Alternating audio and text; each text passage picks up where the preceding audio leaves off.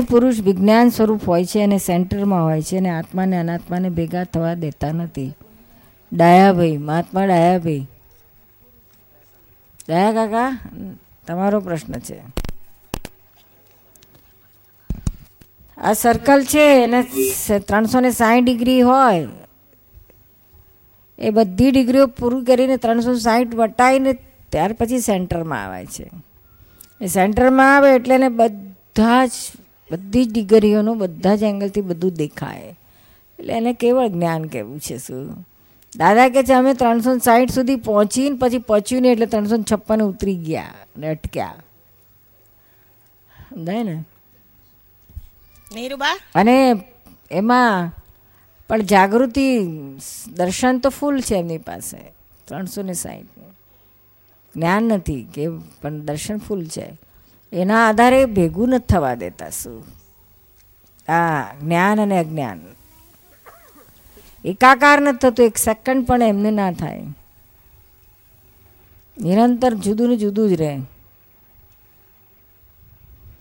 એકવાર નીરુબેને દાદાને પૂછ્યું, તું દાદા, તમે કેટલું બધું બધું કરો છો? આટલો બધો વ્યવહાર કરો છો? બધે એક એક ફાઇલનું આટલું સરસ સંભાળ નિકાલ કરો છો? કોઈ કોઈ વિતરાગ રહો છો કોઈ ફાઇલ જોડે ક્યારેય મતભેદ અથડામણ કશું ક્યારેય થતું નથી.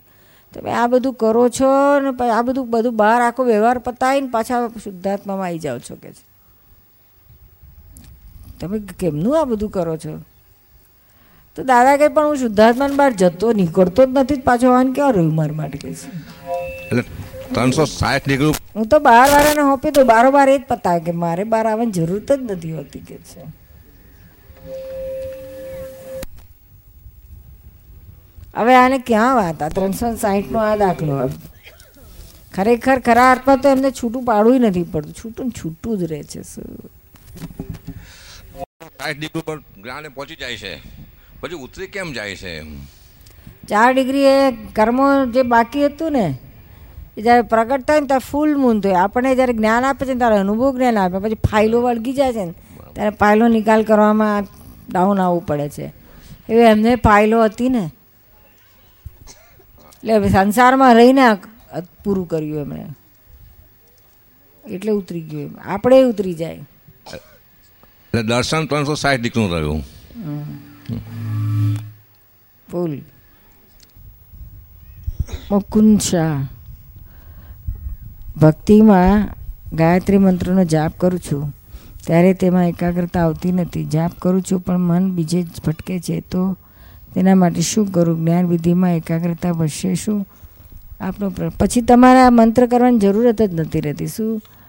પછી આત્મામાં જ ના રહીએ? મંત્રથી આગળની છેલ્લામાં છેલ્લી વસ્તુ આત્મા છે, શું? એની મેળે જ રહેશે, એમાં કંઈ કરવાનું ના રહે, શું? એકાગ્રતાને પછી મહત્વ મેં આપતા જ નથી, શું? એકાગ્રતા રહી તેને જાણો ને એકાગ્રતા ના રહી તેને જાણો, શું? એ જાણો એટલે તરત જ બધું સેટ થઈ ગયું. તમે આત્મામાં આવી ગયા. આત્માનો ઉપયોગ કરવાનો છે. પછી આ બધાનું નહીં આમ એકાગ્રતા ચિત્તની છે.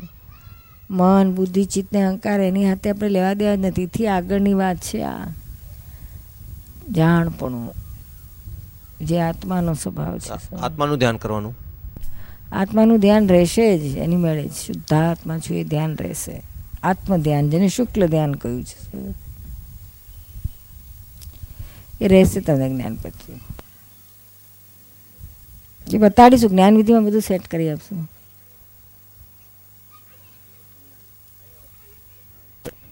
હા બોલો. પણ આ ચિત્તની શુદ્ધિ કેવી રીતે થાય છે? અને એનો અનુભવ તમને જે હોય એ કોને ચિત્તની શુદ્ધિનો? જે હું શુદ્ધાત્મા છું જે ખરે શુદ્ધ ચિત્ત થાય છે ત્યારે જ એ શુદ્ધ ચિત્ત શુદ્ધ મૂળ ચિત્ત શુદ્ધ થઈ ગયું છે. ત્યાર વગર શુદ્ધાત્મા લક્ષમાં ના આવે. શું? એને શુદ્ધ ચિત્ત, એ જ શુદ્ધાત્મા. શુદ્ધ જ્ઞાન, શુદ્ધ દર્શન, એને શુદ્ધ ચિત્ત કહ્યું. જે આપણને જ્ઞાન મળે છે ને ત્યારે ચિત્ત શુદ્ધ થઈ જ જાય છે. હવે રહ્યું જે આપણને આ બોધર કરે છે, એ ચિત્ત કયું બોધર કરે છે? એ મન, બુદ્ધિ, ચિત્તને અહંકાર, અંતસ્કરણવાળું જે ચિત્ત છે ને ભરેલો માલ, એ આ એનો ભાગ ભજવે છે. ત્યારે એને જુદું રાખીને આ સમજણમાં રહેવાનું કે આ ભરેલો માલ આવ્યો ખાલી થાય છે. આપણે એના ઉપર આપણને ખબર હોય કે અહીં ગયું તો આપણે આપણા શુદ્ધાત્માના જ આ પદમાં છીએ જ્ઞાનપણામાં. એટલે એટલે બે જાતના ચિત્ત છે શુદ્ધ ચિત્ત અને અશુદ્ધ ચિત્ત. હા. એટલે અમુક એટલે અમુક ભાગ ચિત્તનો શુદ્ધ થઈ ગયો જ્યારે જ્ઞાન લીધો તારે ના ના ના ના ના ના એવું નથી. જે શુદ્ધ ચિત્ત જે છે, અશુદ્ધ તો હતું જ બધું. પણ અંતસ્કરણનું બધું, અંતસ્કરણમાં જે આવે છે ને, મન, બુદ્ધિ, ચિત્ત ને અહંકાર, એ એક એક ચિત્ત છે. અને જે ચિત્ત સુખને ખોળતું હતું, એક પાર્ટ જે આ સંસારમાં ભટક ભટક કરાવતું હતું. સુખ ખોળવા માટેની. એ વૃત્તિ છે એની શું એ સુખ ખોળવાની વૃત્તિ. એ ચિત્ત વૃત્તિ કહેવાય છે. એ આખી આ શુદ્ધ થઈ જાય છે વૃત્તિ, એ વૃત્તિ ઉડી છે ને એને મળે છે કારણ કે એને ખરું સુખ એને અનુભવમાં આવે છે જ્ઞાનથી. એટલે ચિત્ત શુદ્ધ થઈ જાય છે. આ ચાખે છે ખરું સુખ એટલે એને આ આ ભટકવાનો કે સુખને ખોળવાનો ભાગ પૂરો થઈ જાય છે એને. પછી જે આપણને જે ચિતવાનું અંતસ્કરણનો ભાગ જે છે, એ એમાંનું જે એ ભાગમાં જે બહાર નીકળેલું જે કહેવાય છે ને, ચિત્ત, ડિસ્ચાર્જમાં આવી ગયેલું, એક્શનમાં આવી ગયેલું, પરમાણુ ડિસ્ચાર્જમાં આવી ગયેલા, તે પૂરા તેના કરવા પડે. થાય ત્યાં સુધી આપણે એના ઉપર આપણી દ્રષ્ટિ હોવી જોઈએ. એટલે આવી રીતના બે ભાગ પડે છે ચિત્તના. એટલે ઘણીવાર અમુક વસ્તુમાં તન્મ્યાકાર થઈ જાય ટીવી જોવામાં કે બીજી ચિત્ત પેલું પેલું અંતસ્કરણ વાળું અંતસ્કરણ બધું સ્થિર થઈ જાય. એમાં એકાકાર થઈ જાય. તે આપણે ખબર પડે કે સારું આ આમાં ગતું રહ્યું આમાં સ્થિર થઈ ગયું તન્મય આકાર થઈ ગયા. ખબર પડે તે પાછો ભાગ આપણો આત્માનો છે. ખબર પડે એ આત્મા છે. જ્ઞાન આપણું ત્યારે હાજર જ છે. અને આ પેલું તન્મયાકાર થાય છે બધું ચિત્ત ચોંટી જાય છે. અને પછી જોડે અહંકાર એમાં બળે છે એટલે અહંકાર ખરેખર તન્મયાકાર અહંકાર થાય છે. જે શુદ્ધ ચિત્ત છે એ પણ આપણો ભાગ નથી એ પણ ના આત્મા આત્માને જે શુદ્ધ ચિત્ત એ જ આત્મા છે શું?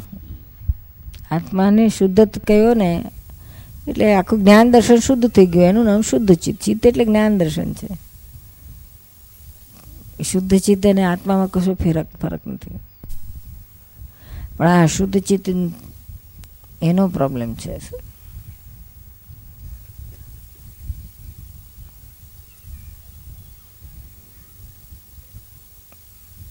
નિરૂમા, આલ્ફા ટીવી પર તમારા પ્રોગ્રામ હંમેશા જોઉં છું. અને ખરેખર ઘણું જાણવા મળ્યું છે. પહેલી જ વખત જ્ઞાન લેવા આવી છું. શીતલ, કોણ છે શીતલ?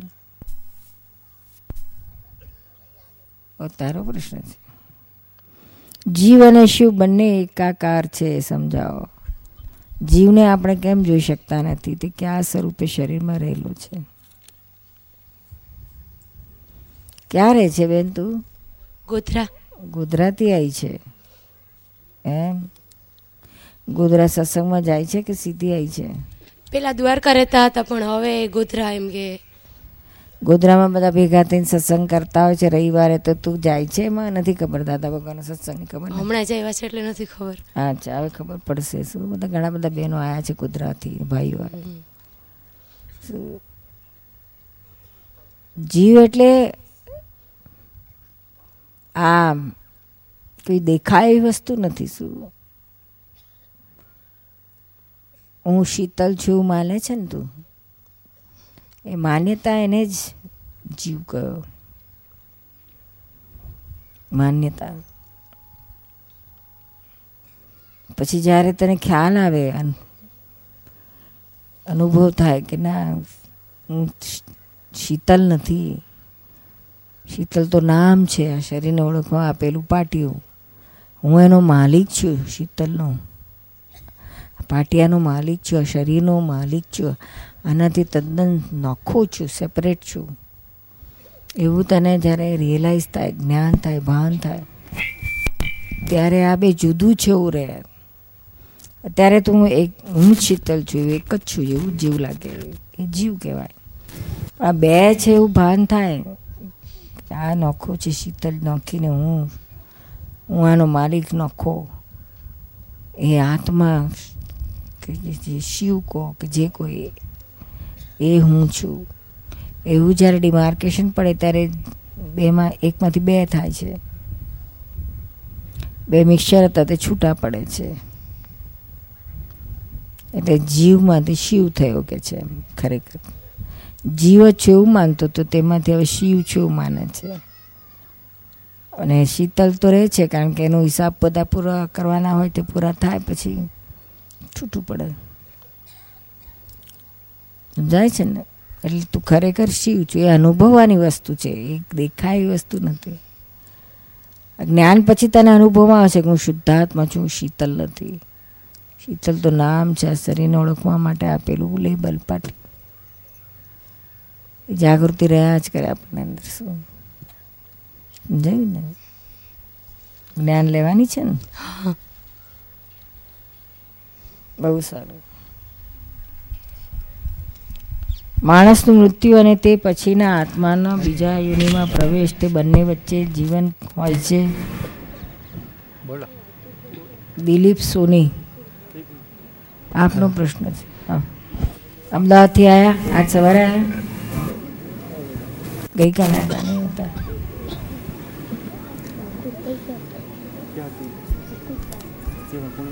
આમાં કેવું હોય છે?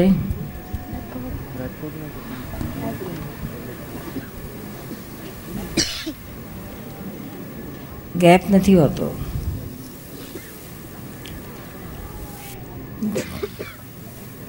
આપણી અંદર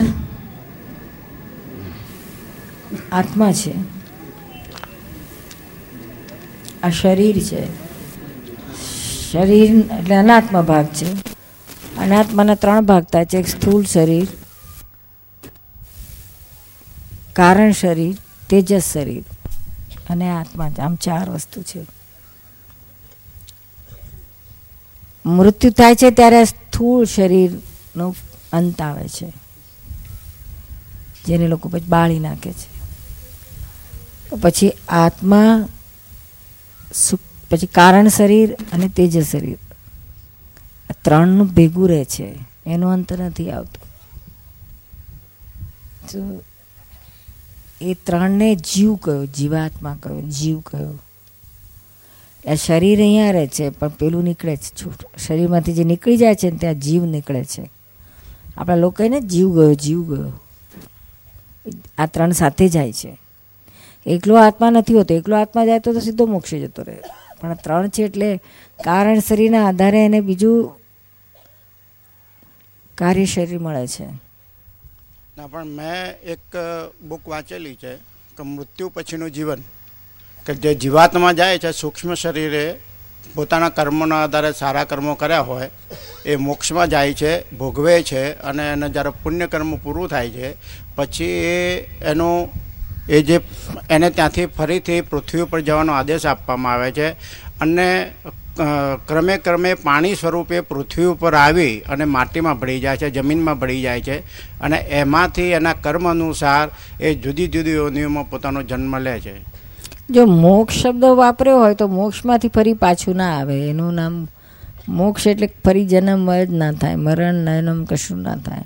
એટલે આની ગતિ બતાવી છે. શું કે ભાઈ, કે તો બહુ આ દેવગતિમાં જાય કે પછી મનુષ્ય ગતિમાં જાય કે જાનવર ગતિમાં જાય કે નરક ગતિમાં ચાર ગતિમાંથી પાછો મનુષ્યમાં આવે.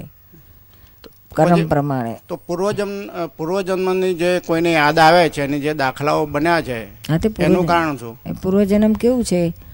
યાદ કોને આવે? અને યાદ કોને ના આવે? તો કે કે મૃત્યુ વખતે જે શરીરની બહુ ભયંકર વેદના હોય છે બહુ વેદના હોય છે મૃત્યુની. હંમેશા કોઈ પણ બહુ વેદના હોય ને ત્યારે માણસ બેભાન થઈ જાય શું બહેનોને બહુ ડિલિવરીમાં બે પેઇન હોય ને તો બેભાન થઈ જાય. આપણે કંઈ મોટો મોટો શોખ લાગ્યો હોય ને, માનસિક શોખ લાગે ને તોય બેભાન થઈ જાય. અથવા તો કંઈ ફિઝિકલ એવું બહુ વાગ્યું હોય તોય બેભાન થઈ જાય.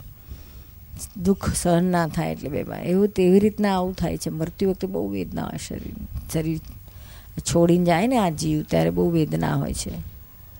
એ વેદના વખતે બહુ મોટું બેભાનપણું આવે છે આવરણ આવે છે શું?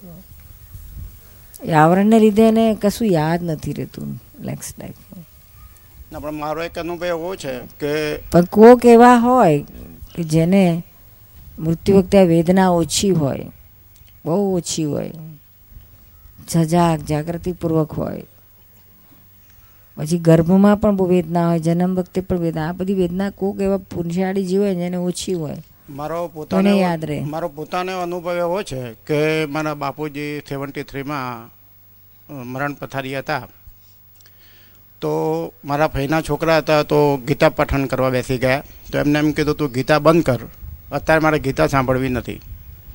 અને અઠવાડિયા પછી જ્યારે એમનો સમય આવી ગયો ત્યારે એમણે કીધું કે ગીતા પઠન કરો મને બહાર લઈ જાઓ. અને એમણે લીપણવાળો ભાગ એક રાખેલો. કે મારો છેલ્લો સમય આવે એટલે મને અહીંયા સુવાડવો તમારે. તો અમને સવારે બધાને કીધું કે તમે બધા જમી લો, મારો ટાઈમ થઈ ગયો છે.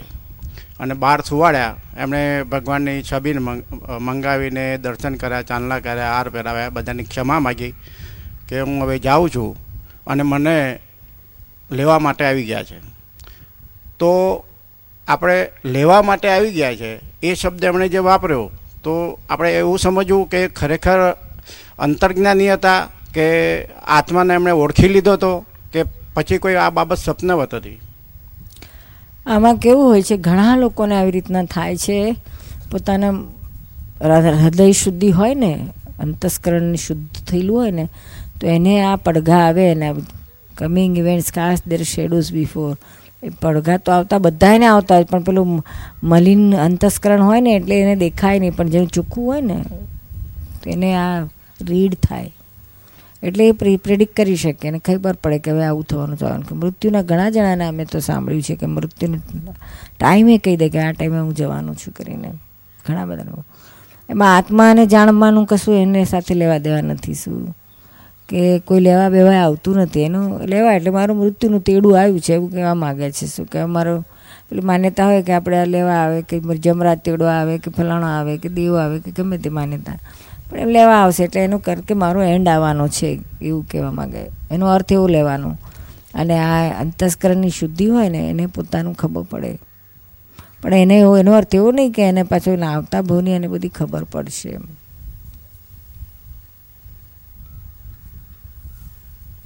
એક બીજો પ્રશ્ન છે એમાં. લખાડું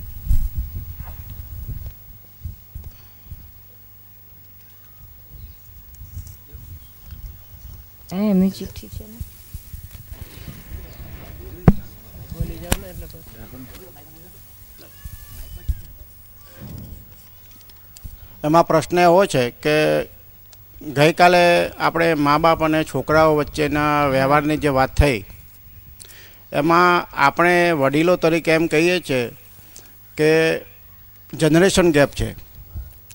હવે જ્યારે વડીલ પદે આપણે બધા છીએ, એ જ્યારે નાના હતા, ત્યારે આપણા પણ વડવાઓ એમ કહેતા હશે કે આ જનરેશન ગેપ છે.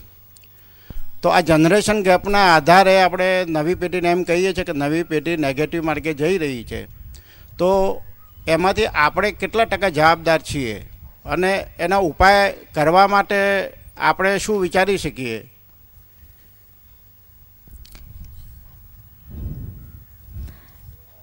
એવું છે. કે મા બાપ જે આ જન, આ જનરેશનમાં જે મા બાપ છે,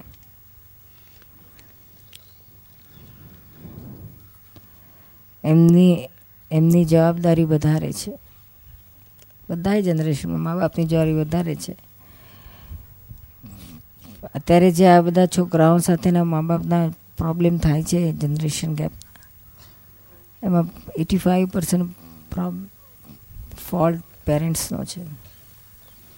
મા બાપનો ફોલ્ટ છે પંચ્યાસી ટકા. પંદર ટકા છોકરાઓનો ફોલ્ટ છે.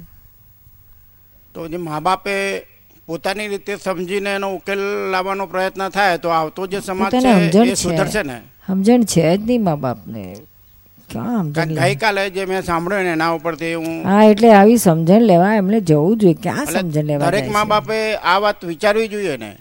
સો ટકા. એટલા માટે તો અમે આખી ટીવીમાં આ ઠોકી ઠોકીને બોલીએ છીએ ખકડાઈ ખકડાઈને એમ એક મારો અનુભવ કહું કે શોર્ટમાં કે મારા બે બાબા છે એક છે આર્કિટેક્ચરમાં છે અને બીજો છે બાર કોમર્સમાં હતો. હવે હું ધંધાકીય કે સમય ન મળવાથી આપણે એમને એમ કહે કે તારું ટ્યુશન કરાવી આપું છું. એનું ટ્યુશન કરાવ્યું. સાહેબનો ફોન આવ્યો. પ્રિલિમિનરી એક્ઝામ પછી કે તમારી છોકરાની હાજરી ખૂટે છે. એટલે મને તો પોતાને એમ થયું કે આ તો મારા ઉપર બોમ્બ પડ્યો એમ. કે હું પોતે ભણેલો ગણેલો છું, હું પોતે પહેલાં સેવન્ટી ફોર સેવન્ટી ફાઇવમાં લેક્ચરર હતો. એટલે મારા માટે બહુ મોટી વાત થઈ ગઈ. એટલે હું સાહેબ પાસે ગયો. તો સાહેબે મને કીધું, તમારા છોકરાએ કોઈ હાજરીનું ધ્યાન રાખ્યું નથી.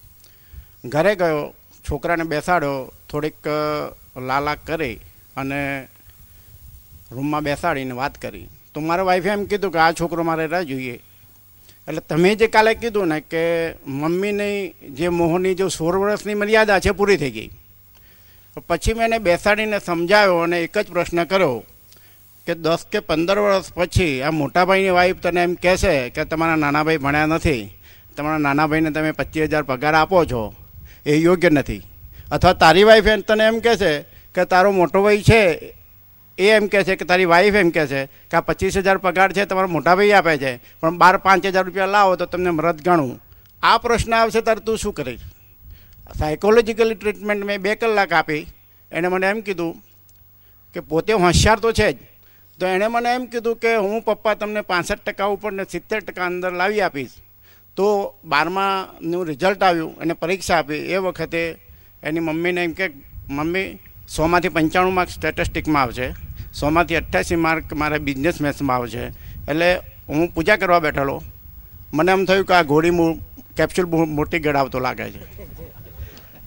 પછી રિઝલ્ટ આવ્યું એનું. તો સોમાંથી પંચાણું માર્ક સ્ટેટિસ્ટિકમાં આવ્યા. બિઝનેસ મેથમાં નવ, સોમાંથી નવ્વાણું ધરાયા હતા એને અઠ્યાસી આવ્યા. અને ટોટલ છાસઠ ટકા આવ્યા. એણે બીકોમ જોઈન કર્યું અને સાંજે સીએનો ફાઉન્ડેશન કોર્સ જોઈન કર્યો. તો મા બાપ જો ધ્યાન રાખે તો છોકરાનું ભવિષ્ય બદલી શકે છે, એવું મારું માનવું છે.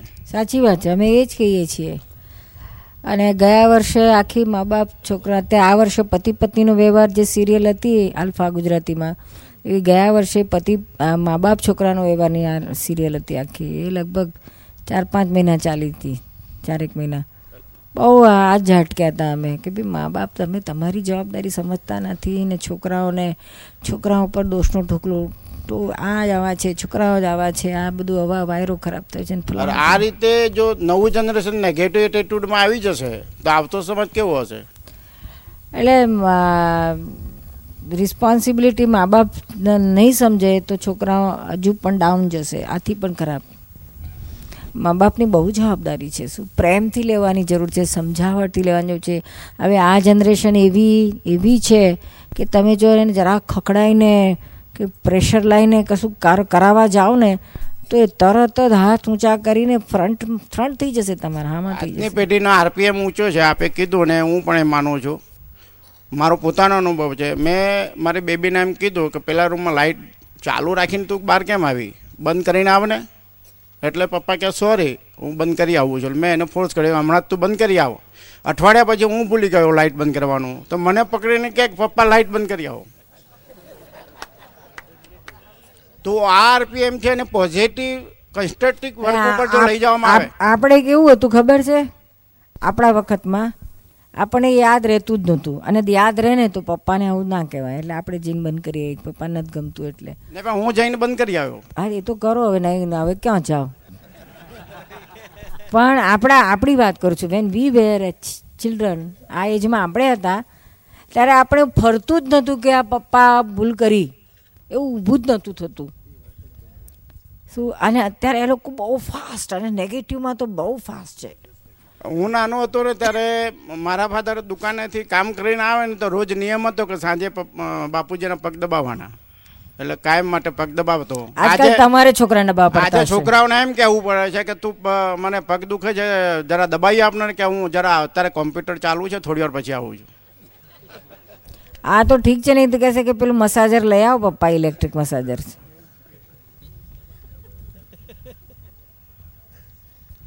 એટલે આખી જનરેશન જુદી છે અને આ આ- પેરેન્ટ્સને એ જનરેશનને કઈ રીતે ટેકલ કરવું એની સૂઝ નથી સમજણ નથી. પછી ભણેલા ગણેલા હોય ને જરાક ડીપ અન્ડરસ્ટેન્ડિંગ ભણેલા હોય તેથી કંઈ પતતું નથી. પણ થોડી સમજણ અન્ડરસ્ટેન્ડિંગ ડીપ હોય ને તો એને ખબર પડે કઈ રીતે ટેકલ કરવું નહીં તો બસ આમાં જ સારું કરી આવે તો ઉછાળા મારે અને ઊંધું કરી આવે તો એટલા જ એના ઉપર તૂટી પડે. આ જ રીતે છોકરાઓને હેન્ડલ કરતા હોય છે શું. પણ છોકરાઓ છે તો તરત સમજી જાય છે કે આમ નામ કંઈ બરકત નથી. પેરેન્ટ્સમાં કંઈ બરકત નથી, સમજી જ જાય છે. એટલે દાદા તો એવું કહેતા હતા આદર્શ મા બાપનું એક જણે પૂછ્યું, દાદા કે મા બાપ આદર્શ હોવા જોઈએ? તો એક જણે પૂછ્યું, તમારા જેવાય. કે, દાદા, આદર્શ મા બાપની વ્યાખ્યા શું? સર્ટિફાઈડ ફાધર્સ એન્ડ મધર્સ તો કે, મા, આ સર્ટિફાઈડ ફાધર છે કે સર્ટિફાઈડ મધર છે? એ કઈ રીતે ખબર પડે? એની ડેફિનેશન શું?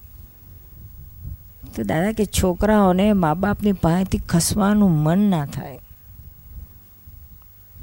તમે કહો એ કરો, કરવા, કરવાનું જ મન થાય એમને. તમે જે કહો એમને કરવાનું મન થાય. તમારી પાસેથી ખસવાનું મન ના થાય. તારે સમજો કે તમે સર્ટિફાઈડ ફાધર છે. આ તો અમે તો મેજોરિટી જોયું છે ફાધરનું ફાધર ઘરે આવે ને એ ટાઈમ પછી પહેલાં છોકરો ઘરમાંથી જતા રહે બહાર. હામ અમે ભેગા જ ના થાય, તડખા જ રહે એક ભાઈ હતા. પેલા આવ્યા છે તમારા ગણેશભાઈ પેલા સુરતવાળા? કાલે આવવાના પૂછજો એમને. એ તો કે હું ઘરમાં આવું, એ પહેલાં એને મારો છોકરો એકનો એક જ છોકરો છે. તે એની મમ્મીને કે, મમ્મી, પપ્પા આવે પહેલાં તું તું મને જમાડી દે, કે છે. એવું જમવા માટે મારે ભેગું બેહવું નહીં કે છે. અને આયા પછી એવો તોફાન, બોમ્બ ફોડશે તો મારે ખાવાનું બગડશે કે પહેલાં તું ખવડાવી દે મને. એટલે અમે કહેતા હતા ને ભલે બાપીઝમ કરે છે ને હિટલરિઝમ જેવું બાપીઝમ. આ છોકરા જનરેશન ઘટતા હશે શું? ના કરે. નિરૂમાં નવો શબ્દ આવ્યો પાછો દાદાના જ્ઞાનમાં બાપિઝમ. ડિક્શનરીમાં ઉમેરવો પડશે બધા મહાત્મા હોય કમસે કમ.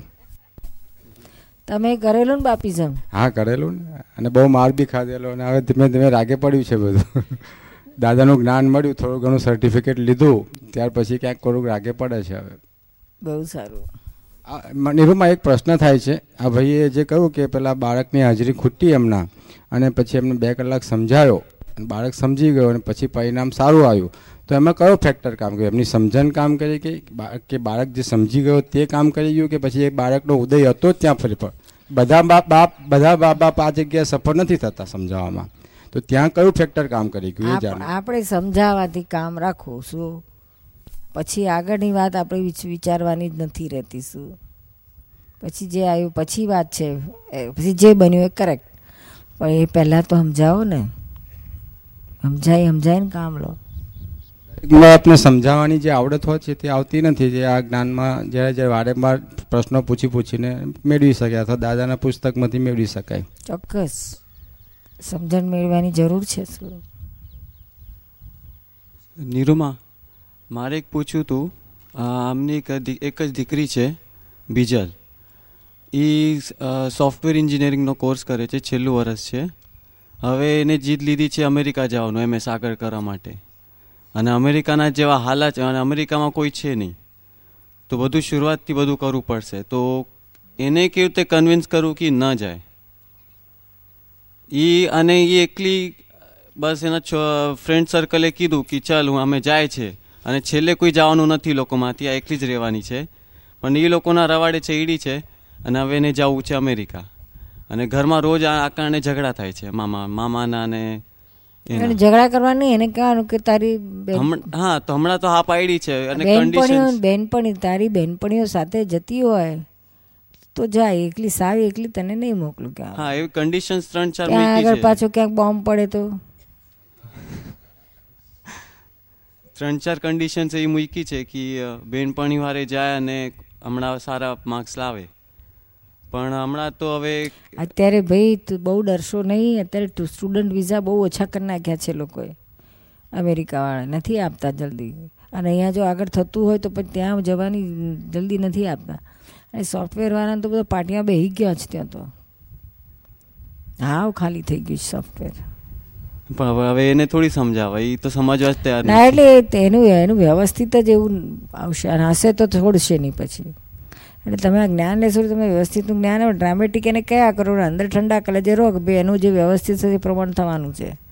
તમારે કહેવાથી કે ના કહેવાથી એ પ્રમાણ થવાનું નથી. તમારા હાથમાં કરવાની દોર નથી ને એના હાથમાં એ નથી કરવાનું દોર. કોઈના હાથમાં સત્તા જ નથી, તમારા હાથમાં નથી દીકરીના હાથમાં નથી. જવાનું એના હાથમાં નથી ને જવાનું તમારા હાથમાં નથી. અલ્ટિમેટ તો વ્યવસ્થિત છે. કોઈ પણ એવો સંજોગ આવશે કે એને એને જવાનું ઉડાડી મૂકશે. અથવા તો એવો સંજોગ, બધા સંજોગ સ્ટ્રોંગ આવશે તો એને લઈ જ જશે. એનું વ્યવસ્થિત છે શું? એટલે એને ભાર નહીં રાખતા. એને સમજાય સમજાય કરો. પણ ઉપલક સુપર ફ્લોસ રહીને પછી પછી પરિણામ સાથે ના મત ડખા કરો શું? અત્યારથી જ. સમજાઈ જવાની. પછી કહેવાનું કે ભાઈ આ રીતે હોય તો મને મંજૂર છે. કાં તો પછી પરણીને જા કોઈક ત્યાંનો છોકરો લઈ સુધી લઈએ. પછી તોય વાંધો નથી. તો કે અમારી શાંતિ તારું કોઈ ધ્યાન રાખનારું ત્યાં છે? હમ? એના પરણવા તૈયાર નથી. લગ્ન જ નથી કરવા. હમણાં નથી કરવા.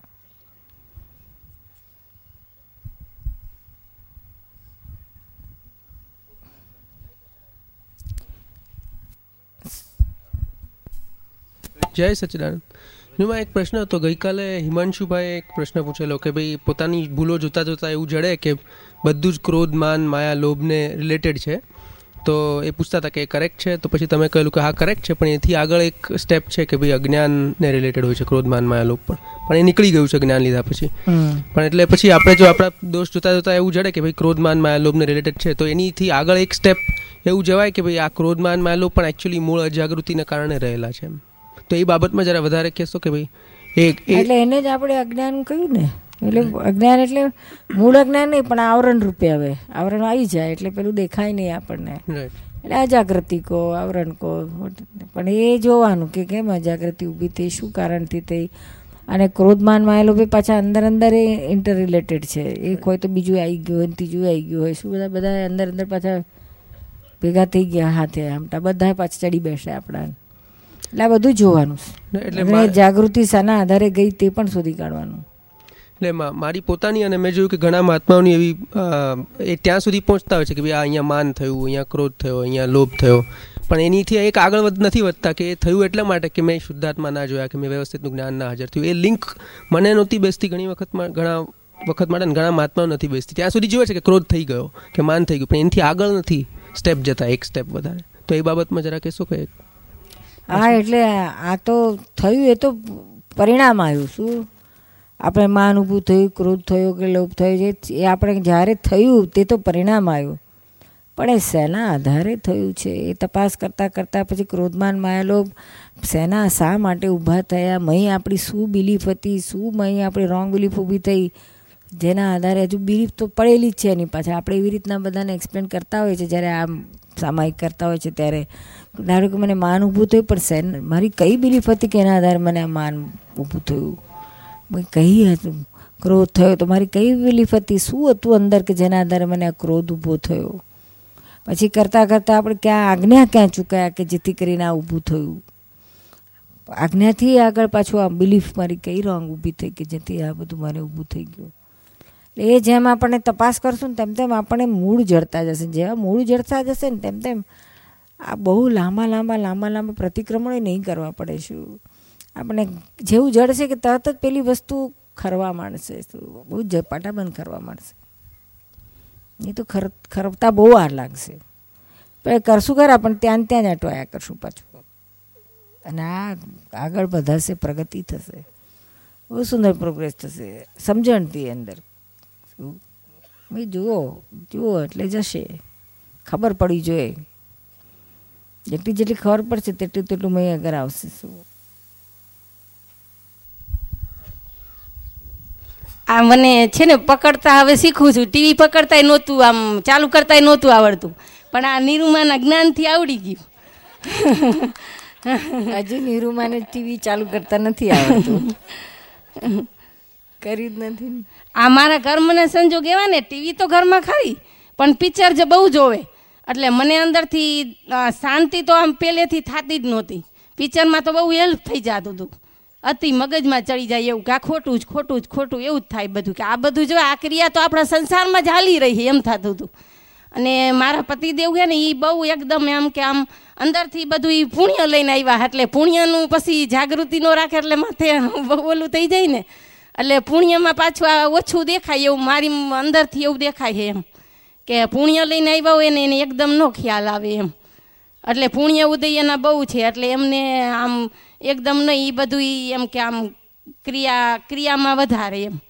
અને મને ક્રિયામાં ઓછું અંદરથી એમ થાય કે આ દાદાની કરુણાથી કે આહા, આ બધું તો હાલવાનું જ છે અને આ થઈ રહ્યું જ છે, પણ સાચું તો નથી. તો મને મારા દેહની બહુ ડિપ્રેશન આવે. તો એ લોકો એમ કે, તું બાયણે જા, હવા ઉજાસ કા, અહીંયા સત્સંગ થાય છે ત્યારે મેં તમને અહીંયા મળેલા ત્યારે કીધેલું એને તમને કીધું હતું દાદા દર્શને કે હું એને કહું કે તું બાઈને જા ને અહીંયા સત્સંગ કરતા હોય અહીંયા બે પણ સત્સંગમાં બસ આ દેહને ઠંડક વરે એવું બધું અનુભવ થાય અંદરથી દેહને ઠંડક પણ અંદરથી ઠંડક તો હવે મળી.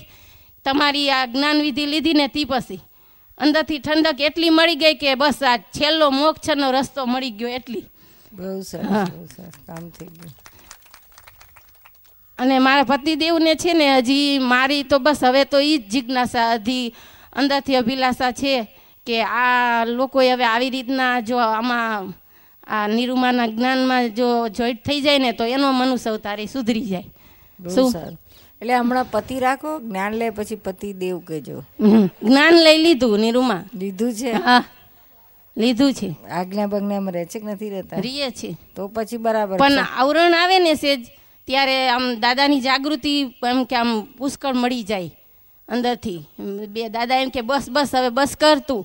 આ એવી આમ સ્ત્રીની પ્રકૃતિ છે ને એકદમ વાણીથી હેલ્પ કરી દઈએ પણ પાછી અટાડી દઈએ એમ. પછી પસ્તાતથી ત્યારે ને ત્યારે ધોવરાવી દઈએ બહુ સારું. જય સચિદાનંદ. આપણે ઓપિનિયન વિશે વાત કરી તો ઓપિનિયન બધાના દેખાયા. પણ તોય એ તો રહેશે ને આની પ્રકૃતિ આવી છે. એને પણ છેદ કાઢવાનો હોય કે એ શુદ્ધાત્મા છે પણ એની પ્રકૃતિ આવી છે એની પ્રકૃતિ આવી છે એનો માલ આવો છે એ પણ કાઢી નાખવાનું ને અલ્ટિમેટલી તો? અભિપ્રાય રૂપે હોય ને એટલે કાઢી નાખવાનો. બે વસ્તુ છે. એક અભિપ્રાય સહિત હોય અને બીજું ખાલી જાણપણામાં હોય. એટલે અભિપ્રાયમાંથી જાણપણામાં કેવી રીતે લાવવું? એક તો ખબર પડી આ શુદ્ધાત્મા છે આપણી ફાઇલ છે અને આપણો હિસાબ છે. એ તો રિયાલિટીમાં આપણે સેટ કર્યું. પછી પ્રકૃતિ આવી છે પ્રકૃતિ આવી છે પ્રકૃતિ આવી છે એ એ તો રહે છે. તો એની મયથી જાનપણામાં એ ઓપિનિયનમાંથી આપણે યાદ રહે ને એ નકામ. આપણે મ- મગજમાં રહેવું ના જોઈશું. જ્યારે આવીને ઊભું થાય ત્યારે બરાબર છે. પણ આગળ પાછળ રહેવું ના જોઈએ. એ તો એ અભિપ્રાયમાં જ ગયું. યાદગીરી એટલે રાગ દ્વેષ. એમને એમ યાદ ના આવે પણ એ માણસ આવે કે આપણે એની સાથે ડીલિંગ કરવાનું થાય. ત્યારની જ વાત છે ને. ત્યારે જ. ડીલિંગ કરવાનું થાય ને આપણને યાદ આવે તો એ એ રાગદ્વેષમાં થઈ ગયું. તો એ એનિમીથી આપણે કયું આ સામાયિકમાં જોયું, આવો ઓપિનિયન છે અને એ પ્રકૃતિનો છે અને એ તો શુદ્ધાત્મા છે આપણો હિસાબ છે. એટલું જોયું. હવે એ એ રાગ દ્વેષમાંથી એને જાણપણામાં કેવી રીતે લાવવાનું? એનો કાંઈ પ્રોસેસ છે? એટલે આપણે ખાલી આમ તો બોલતા હોઈએ છીએ કે આની પ્રકૃતિ છે પ્રકૃતિ છે.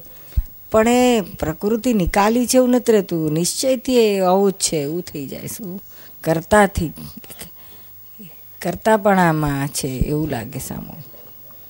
પ્રકૃતિ આની ડિસ્ચાર્જ છે એવું ના રહે. કરતા ભાવે આવે તો તો પછી તમને પ્રોબ્લેમ થઈ જાય ને એટલે એની નિકાલી છે. ગાર્બેજ કચરો નીકળતો હોય, સાફ થતો હોય, એની સાથે આપણે ક્યાં બહુ મતલબ હોય કે ચાલો ચોખ્ખું થઈ રહ્યું છે. એના જેવું. આપણે એવા સંજોગમાં આપણે કહેવાનું શિરીષને આ એની પ્રકૃતિ છે અને એનો એનો નિકાલ થાય છે. નિકાલ થઈ રહ્યો છે એનો. એવો એવો એ એવો નથી સંજોગાધીન આ છે. આ પ્રકૃતિ નિકાલ થઈ રહ્યું છે બસ. આ ભરેલો માલ નીકળી રહ્યો છે એ શુદ્ધાત્મા છે. આપણે એટલું જ જોવાનું છે. પછી એનો અભિપ્રાય ના રાખવાનો. ગમ ગમે અત્યારે આવો નીકળ્યો પણ ફરી પાછો આવો ને આવો નીકળશે એવું કોણે કહ્યું? બીજોય નીકળે ત્રીજોય નીકળે. નિરૂમાં જેના અભિપ્રાય આપણે બહુ બંધાતા હોય એ બાજુની અવર જવર આપણે ઓછી કરી નાખીએ પરોક્ષ રીતે આપણે એના પ્રતિક્રમણ કરતા રહીએ તો સારું કે કેમ? એ બાજુની અવર જવર ઓછી કરી આમ. હા પણ અવર જવર આપણે ઓછી કરવી ના કરવી પાછી આપણા હાથમાં નથી ને. આપણે લાખ કરવી હોય તો પણ પેલા સામે આવીને પડે આપણે. હા એ બરાબર. એટલે આપણે ભાવ રાખો કે આપણે અથડામણમાં પડવું નથી પછી આવી પડી ત્યારે નિકાલ કરવાનો.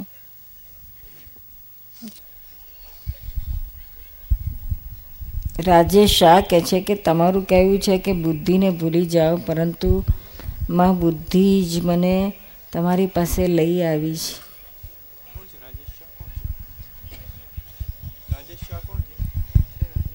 રાજેનભાઈ છે?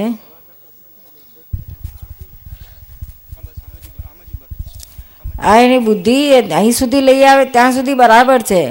પછી જ્ઞાન મળે ને પછી બુદ્ધિની જરૂર નથી શું રાજનભાઈ? બરાબર. જ્ઞાન મળ્યા પછી તો એટલે સૂરજ ઉગી ગયો હોય પછી કોડિયાની જરૂર ખરી? ના. બસ જ્યાં સુધી સૂરજ નથી ઉગડ્યો ત્યાં સુધી કોડિયાની જરૂર નહીં તો તો અંધારામાં કૂટાઈ મરીએ. હવે પછી જ્ઞાન મળશે ને પછીની જરૂર. કાંતિભાઈ ઠક્કર. નિંદ્રામાં ફાઇલ નંબર એક. શું કરે છે તે શુદ્ધાત્માને ખબર પડતી નથી. જાણ થતી નથી. શા માટે? આ માટે શું કરવું ક્યાં છે કાંતિભાઈ ઠક્કર? એક ઊંઘમાં એ મોટું આવરણ છે શું? મોટું દર્શન આવરણ છે. એ જ એ આવરણ એટલે શું? આપણે આત્મ ઊંઘમાં એટલે આ કોથળામાં આત્માને પૂરી દીધો હોય ને બાંધી દીધો હોય ને એના જેવું. એટલે ઢોકળું ઊંઘી જાય. હા લાકડું જ થઈ જાય લાકડું. પછી જેમ જેમ થોડી જાગૃતિ આવતી જશે ને તેમ તેમ ખ્યાલ આવતો જશે શું.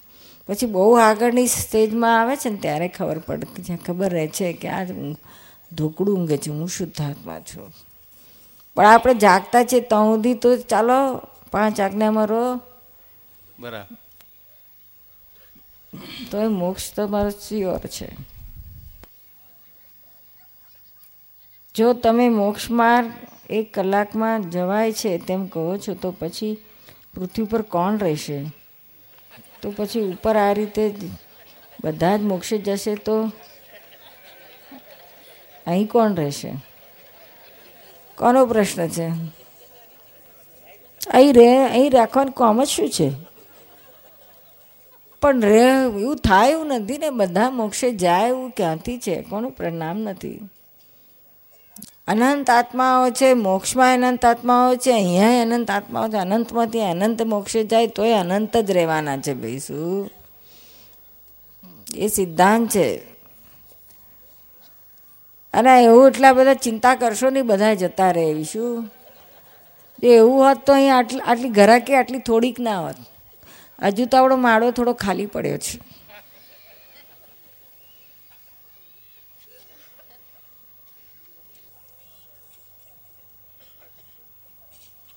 ગૌરીબેન.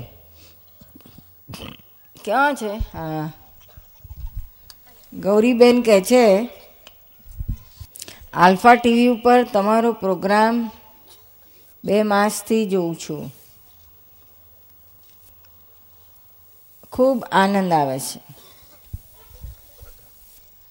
હું પહેલી વખત આવી છું ને મારે જ્ઞાન લેવું છે. તમારો પ્રોગ્રામ જોયા પછી ખૂબ જ ઘરમાં શાંતિ છે. બહુ સારું. જ્ઞાન મળશે, હા? નિરૂમા, જય સચિદાનંદ. આ અભિપ્રાયની વાત પડી ને તો હમણાં સંસદ ઉપર ગોળીબાર થયા. તો સાંજે બહાર નીકળવાનું થાય ને બિઝનેસના હિસાબે પચાસેક જણા વેપારીને મળવાનું થાય. તો બધા એક જ વાત કરે કે આ બહારના ત્રાસવાદી મર્યા ને એના કરતાં કે અંદરના થોડા મર્યા હોત ને કે દસ પંદર અંદર પતી ગયા હોત ને તો કે બહુ સારું હતું કે આ બધાની આંખ ઉઘડે તેમ. તો લગભગ તો આમ જાગૃતિ રહે અંદરથી કે ભાઈ આમાં મારી સહી નથી. પણ ઘણી જગ્યાએ ચૂકી જવાય એમ. તો એ અંદર શું અભિપ્રાય? રિયલ આમ દસ પંદર જગ્યાએ પાછો હાય કહી દે કે હા વાત સાચી કે. તો એ ખોટું તો થયું ને એમ અંદરથી તો એવું શું અંદર ભર્યું છે કે ક્યાંક હજુ આ પડી જવાય છે એ આપણે શું કહેવાય એને માટે જે આપણી પાસે નેગેટિવ વૃત્તિ છે ને બુદ્ધિ આવું દેખાડ દે. અચ્છા તો એમનું પ્રતિક્રમણ કઈ રીતે હા જેટલી વાર આ બધાને માટે ભાવ વિચાર કે અનુમોદના થઈ ગયું બરાબર કે છે તે પછી એના માટે બેસીને કલાક બેસીને માફી માફી માંગી લો બધાને શુદ્ધાત્મા. બધા સામે આખા બધા પ્રધાનોની બધા એક હારે માફી માંગી લેવાની કે એમ? અરે તમારે કોને કોને મારી નાખવા હતા એની ખાસ?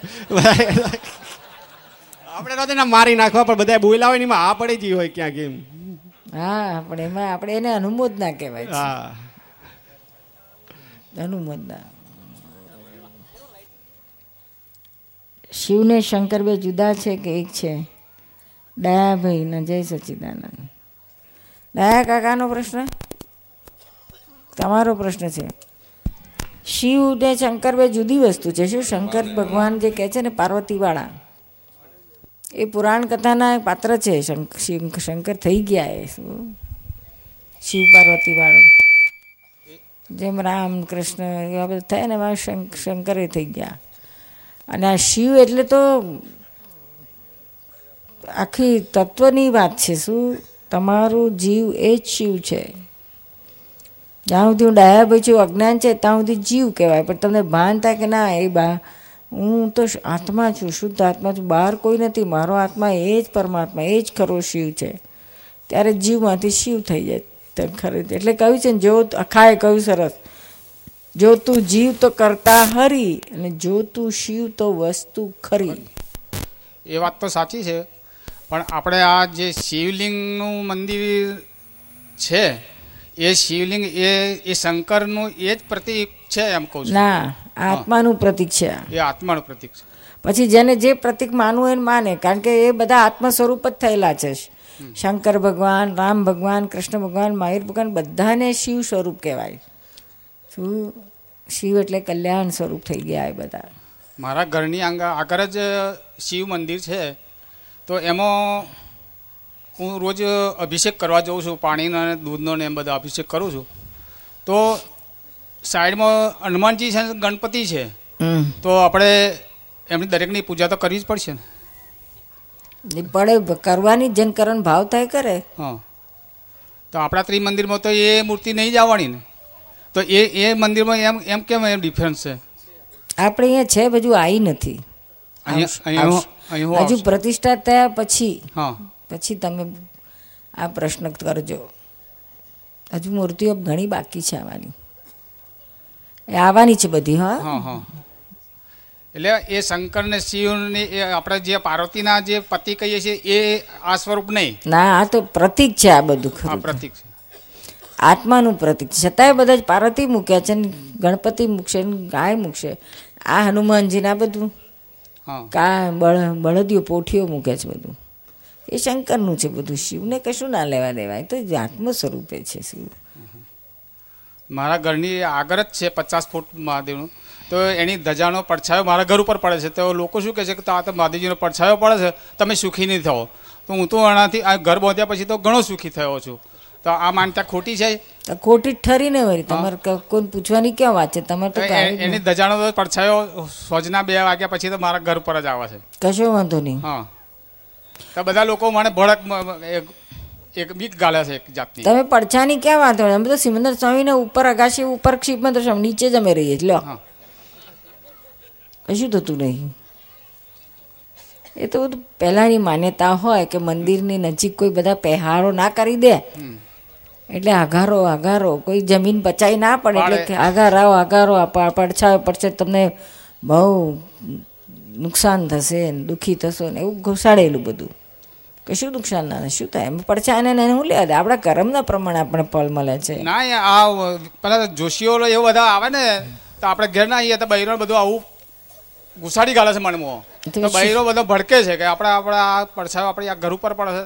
અરે મગું પડશે પડશે પડછાયો કોના ઘર ઉપર છે? આપણા ઘર ઉપર છે ને? મારો પડછાયો લે ને તું કહેવાનું. પણ ધજાનું શું કામ છે કહેવાનું? આયા છે તમારા બહેરો અહીં આયા છે? ના અમારા ઘરેથી ઓફ થઈ ગઈ છે પણ મારા આપણે છોકરાની વહુ ને એ જ બધા છે ને ઘરે. મારે ઘરથી બે વર્ષથી ઓફ થઈ ગયા હું એકલો જ છું. એટલે સમજાવવાનું સમજાવ ઠીક નહીં તો સત્સંગમાં લે ભાદરણમાં રહો છો તમે? ના આપણે હરકુંડી પાસે મેલુલ પાસે આપણે રામપુરા ગામ. હા, હા રામપુરા ગામ છે નોનું. આ તે લઈ આવજો શું? ફરી ક્યારેક એ બાજુ આવીએ ત્યારે. જય સચ્ચિદાનંદ સમજણ પાડીશું એમને. આપણે આ સામાયિક કરવાનું કહ્યું એમાં? આપણા અમે ખેડૂત છીએ તો પેલા બળદને કે ભેંસને ગાયને કોઈ દૂધ ના આપતી હોય ભેંસ તો આપણે એની માટે આપણે ક્રોધ થયો હોય અને ખાવાનું આપણે એક ટાઈમ ના આપીએ તો એનું પ્રતિક્રમણ કરવું પડશે. કરવાનું જ ને. આ ગાય ભેંસને માટે આપણે અમે તો ખેડૂત એટલે એના માટે કંઈક ક્રોધ ઉત્પન્ન થઈ જાય. ક્રોધ થયો તો એની ભગવાન તો ખરા જ ને. હા ભગવાન તો ખરા જ ને. એ ભગવાન પર માફી માગી લેજો જ્યારે જ્યારે થઈ ગયું. આપણે પ્રતિક્રમણ સલામ સલો ઉપાય. એમાં ક્યાં આપણને મહેનત પડે એવું છે? એ ભાઈ ભગવાન છે. આપણે હિસાબમાં આવ્યા છે આપણે ઘેર આવ્યા છે તો કે હિસાબ લઈને જ આવ્યા છે. એટલે કરી નાખજો ને પ્રતિક્રમણ.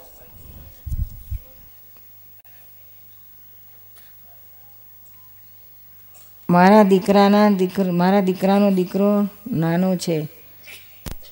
તો આપણી ફરજ છે કે નહીં? કોનો પ્રશ્ન છે આ?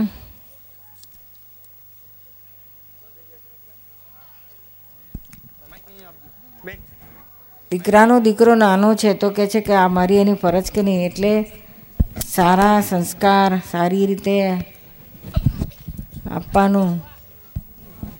ક્યાં છે બેન?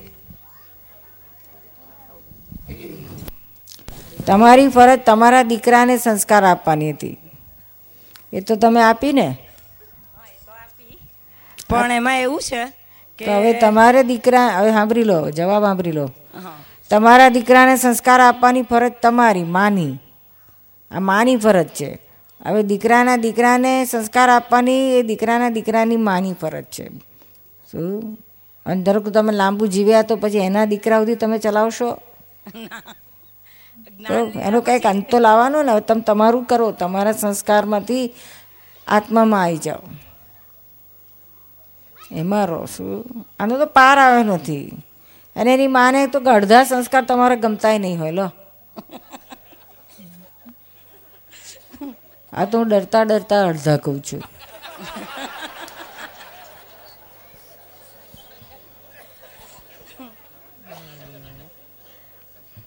સમજાય છે ને? એટલે મૂકો ને લાભ આપણે આપણું કરો ને. કશું આ કોઈ દીકરાના દીકરા તમને કશું કશું હેલ્પ કરવાના નથી. સંસારમાં નહીં ને મોક્ષમાં નહીં. આયુષ વધે ઘટે સાચું છે ખોટું છે?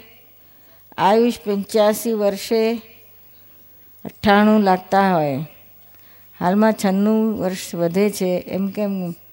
મગનભાઈ પટેલ કોણ છે? ક્યાં છે મગનભાઈ પટેલ?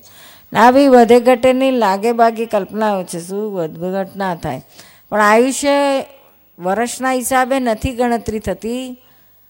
શ્વાસોશ્વાસના કાઉન્ટ પ્રમાણે હોય છે. શ્વાસોશ્વાસનો નંબર આપણે જન્મ્યા ત્યાં ફિક્સ લઈને આવ્યા છે. પછી જેટલા શ્વાસોશ્વાસ તમારા ઓછા થાય, લાંબા ઊંડા થાય ને, એટલું આયુષ લંબાય. વધારે થાય તો કશું ઘટી જાય. એવી રીતનું હોય છે શું? એટલે યોગીઓ એવું કરતા હોય છે શ્વાસોશ્વાસ ઊંડા લે ને આ કરે ને તે કરે ને આયુષ લંબાવતા હોય. આપણે એવું કરી શકીએ, પણ આપણે થાય નહીં ને. આયુષ્ય હોય એટલે પાછું વ્યવસ્થિત હોય છે. આપણે લાખ નક્કી કરીએ તો એ ના થાય. ચાર દાડા થાય ને પછી બધું બંધ થઈ જાય. છગનભાઈ ધાંગ, ધાંગડાવાળા, જામનગર. ક્યાં છે છગનભાઈ ધાંગડાવાળા? આત્માને ઓળખવા માટે બુદ્ધિની જરૂર પડે કે કેમ? આત્મા કઈ વસ્તુથી ઓળખાય? છગન કાકા બરાબર આત્મા જ્ઞાનથી ઓળખાય. અને એ જ્ઞાન પાછું જ્ઞાનીનું હોવું જોઈએ. તે દાદા ભગવાનને એક જ્ઞાન થયેલું ઓગણીસો ને અઠ્ઠાવનમાં. હા. પછી એ જ્ઞાન એમને બધાને આપતા હતા. અમને એમની પાસેથી મળ્યું હતું અડસઠમાં. બરાબર. પછી એ જ્ઞાન તમને મળશે ત્રીસ તારીખે. હા. એટલે ઓળખાણ થઈ જશે હા? જ્ઞાન લીધેલું છે. લીધેલું છે અત્યારે તો આટલું નામ હું કરા કેવડાયું? તાણુંમાં લીધેલું છે રાજકોટ. રાજકોટ લીધેલું છે? તો હું શુદ્ધાત્મા છું રહે છે તમને? હા રીએ છે. તો એ જ જ્ઞાન થયું. કહેવાય આત્માનું. ઓળખાણ પડી ગઈ તો જ રહે ઓળખાય તો જ આત્માનું ખ્યાલ ખ્યાલ રહે. એટલે બુદ્ધિની જરૂર આવે નહીં ને? હવે ના જરૂર. હા આપણે છે ક્યાં બુદ્ધિ? રાખવાની જરૂરત જ નથી. આ બધા શહેરના બધા બુદ્ધિવાળા હા આપણે પગોટાવાળાની વળી બુદ્ધિ ક્યાંથી? મેં શાંતિ રહે છે ને કાકા? હા બસ તો કમ થઈ ગયું. ગોમતી બેન ને ટાઈમ થઈ ગયો? હવે? કાલે? કાલે કે છે આજે નહીં હા, એટલે ભાઈ હવે બધો પ્રોગ્રામ પૂરો થાય છે આપણો અત્યારનું સેશનનો પછી જમવાની સેશન પછી બીજી રાતની સેશન એટલે આ પ્રશ્નો પાછા કાલે સવારે પૂછશું. બધા આવજો, હા?